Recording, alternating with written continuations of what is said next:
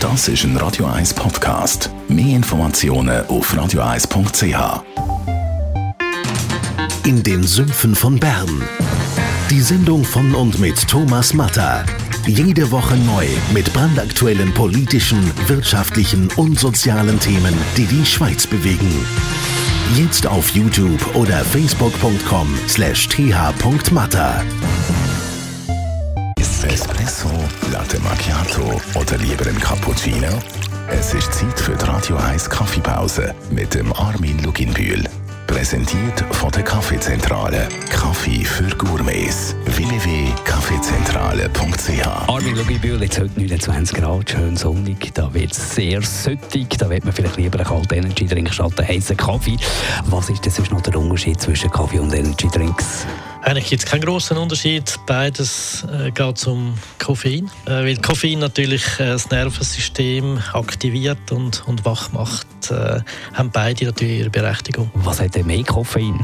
Ich habe nachher recherchiert, das sind nicht mehr als 320 Milligramm Koffein pro Liter. Ab dann muss man es deklarieren und die Energy Drinks sind einiges drunter. Ich habe recherchiert bei den Energy Drink 48 Milligramm und wenn man es vergleicht mit Espresso, dann haben wir dort bis 200 Milligramm, also einiges mehr.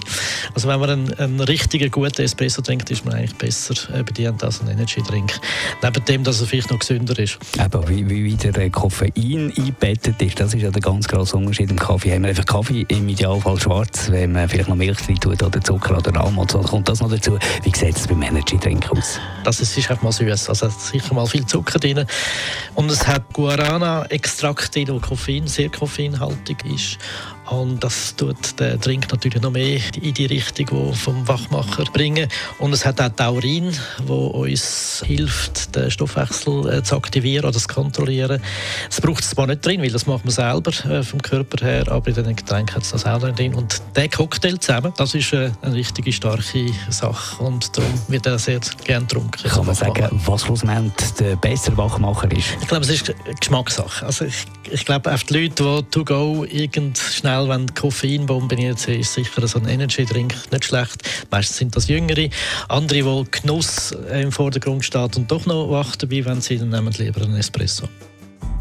Die Radio 1 Kaffeepause, jeden Mittwoch nach der halben Zehn, ist präsentiert worden von der Kaffeezentrale. Kaffee für Gourmets. www.kaffeezentrale.ch